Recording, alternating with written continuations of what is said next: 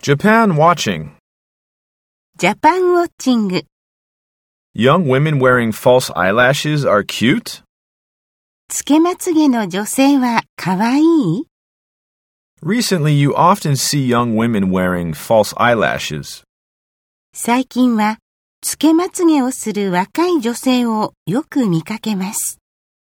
They also use mascara to make their eyes look bigger.